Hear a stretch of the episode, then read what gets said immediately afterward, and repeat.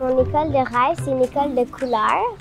Avec du football, du basket, du hockey. Moi, j'aimerais qu'il y ait un peu plus d'amusement. Ce serait bien qu'on puisse voir dehors qu'est-ce qui se passe. En haut, il y aurait un genre de jardin où tu pourrais aller monter dans les arbres. Puis euh, j'aimerais avoir un jardin dans ma cour.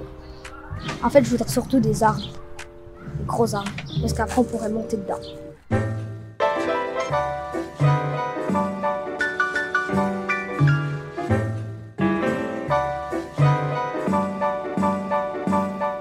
En 2017, au Québec, l'équipe de l'Abécole se lance dans un projet un peu fou.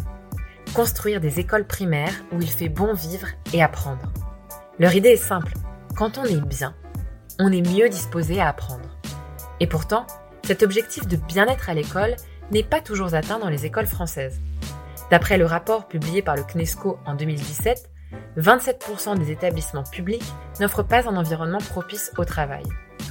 Locaux vétustes, peu lumineux ou mal isolés, mobilier inadapté sont autant d'obstacles au bien-être et aux apprentissages des élèves. Et au-delà des besoins de rénovation, c'est aussi l'aménagement de la classe qui est de plus en plus remis en question et détourné par les enseignants. Alors, comment construire et rénover les établissements scolaires pour qu'ils répondent aux défis de demain? Pour le savoir, nous avons mené l'enquête. Enquête d'école, un podcast de Diane Biduchot.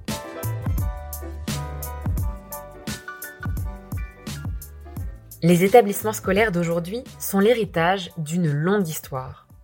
Le premier grand mouvement de construction scolaire sur le territoire est contemporain des lois sur l'école, dans les années 1880.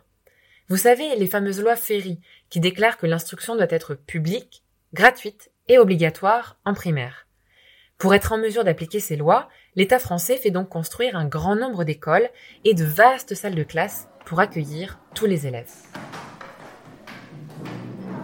À l'époque, le mobilier est choisi pour un enseignement mutuel, dans lequel la classe est divisée en plusieurs groupes d'élèves, certains ayant le rôle de tuteur et répétant le cours du maître.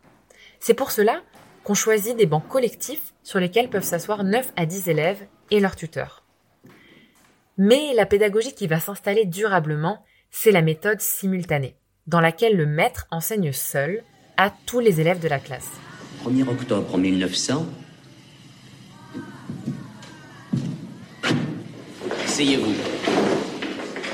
Le mobilier change. Les bancs individuels remplacent les bancs collectifs pour faire face aux maîtres et aux tableaux. Cette organisation frontale de la classe, dans laquelle les élèves sont rangés en ligne les uns derrière les autres, est celle qui va perdurer et qui est encore la norme aujourd'hui. Les choix d'aménagement se fondent aussi sur des normes d'hygiène, en particulier pour prévenir l'apparition de certaines maladies chez les élèves. C'est ce qui explique Anne-Marie Châtelet, professeur d'histoire et de culture architecturale à l'école d'architecture de Versailles. Les expériences concernant le mobilier scolaire se multiplient avec deux hantises, la myopie et la scoliose. Ce qui est préconisé, c'est en général des tables bancs à deux places qui permettent de fixer l'emplacement de ces deux éléments tout en permettant à l'enfant de se glisser et de travailler sans être trop loin de son pupitre.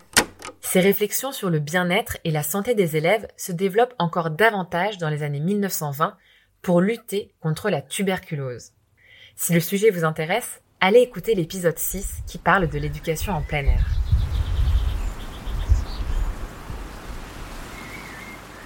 De manière générale, l'architecture des bâtiments scolaires évolue très lentement. Et lorsqu'il faut reconstruire de nouveaux bâtiments après les destructions de la Deuxième Guerre mondiale, le ministère fait le choix d'un modèle standard dans toute la France. Ces bâtiments standards, ce sont ceux que vous et moi, nous avons connus. Des barres en béton, de longs couloirs peu lumineux qui donnent sur des salles de classe toutes identiques. C'est aussi pour répondre à l'arrivée massive de milliers de nouveaux élèves dans les études secondaires que les collèges sont construits à la chaîne.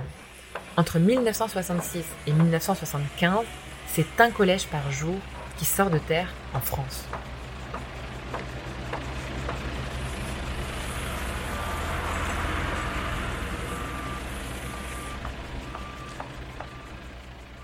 Mais dans les années 1970, un vent de révolte souffle sur la société.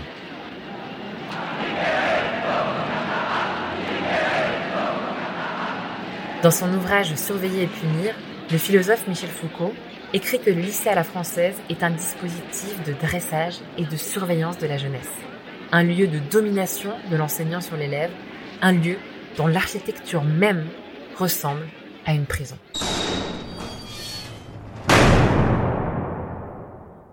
Pour faire face à ces critiques et aux problèmes de l'échec scolaire, un courant de réflexion sur l'architecture des écoles se développe dans les années 2000 et tente d'intégrer différents interlocuteurs dans le débat. Des élus locaux aux architectes, en passant par les enseignants, les élèves, les parents, des chercheurs en éducation et parfois même des artistes. Demander à une artiste d'imaginer et de réinventer l'école, c'est ce qui a été fait à Trébédan en Bretagne. Après plusieurs années de réflexion, l'école du village est entièrement rénovée en 2014 avec des bâtiments qui respectent les normes écologiques et des salles de classe adaptées aux besoins des enseignants. Dans ce village, l'école n'est plus seulement un lieu éducatif, c'est aussi un lieu social ouvert à tous, comme l'explique Nathalie Crassé, artiste en charge du projet. Euh, l'école existe dans le village, mais on va lui faire un, on va faire un cœur d'école et en fait tout ce qui va dépasser de ce cœur va être quand on est en temps scolaire utilisé par les enfants, par, l'école, mais quand on est hors temps scolaire, partagé avec les, villageois. C'est vraiment l'intention de à la fois refaire un cœur d'école avec les trois classes, mais en même temps ouvrir vers le village et tendre presque des perches en disant venez aussi utiliser ces espaces qui sont des espaces communs pour tout l'ensemble du village. En dehors des heures d'ouverture, la cantine de l'école accueille les activités associatives et les habitants peuvent venir utiliser le cyberespace et la bibliothèque. Finalement, ces aménagements sont pensés pour durer et pour s'adapter à différents besoins au fil du temps. Cette flexibilité se retrouve dans les projets d'aménagement des salles de classe qui se développent aujourd'hui en France. Flexible, modulable et connectée, la salle de classe du futur existe déjà au lycée La Martinière du Cher à Lyon, comme l'explique Pascal Mériot, enseignant d'histoire-géographie et porteur du projet IDEMAN. Un de nos postulats, c'était justement de faire disparaître la charte du professeur. Ça implique que le professeur aussi, euh, souvent dans les îlots, va se retrouver plutôt au centre de la salle, euh, ça questionne sa mobilité au sein de l'espace. Donc forcément, ça implique que les collègues réfléchissent à leur pratique quand ils viennent ici. On le voit bien avec ces deux projets, la rénovation et la construction des espaces scolaires posent de nombreuses questions. Comment aménager des espaces qui permettent à la fois le travail individuel et le travail collectif? Comment intégrer le numérique dans l'aménagement des classes? Comment construire des bâtiments durables, créer des lieux agréables à vivre pour les élèves et les personnels? Et puis, quels seront les besoins des élèves et des enseignants dans 10, 20, 30 ans? Finalement, repenser les aménagements scolaires, c'est faire le choix de l'école et de la société que l'on veut pour les générations futures. Et pour vous, elle ressemble à quoi, l'école de demain? C'était Enquête d'école, un podcast de Diane Béduchot. Pour aller plus loin, retrouvez toutes les références et articles sur la page de l'émission du site Cas d'école. Rendez-vous dans un mois pour le prochain épisode.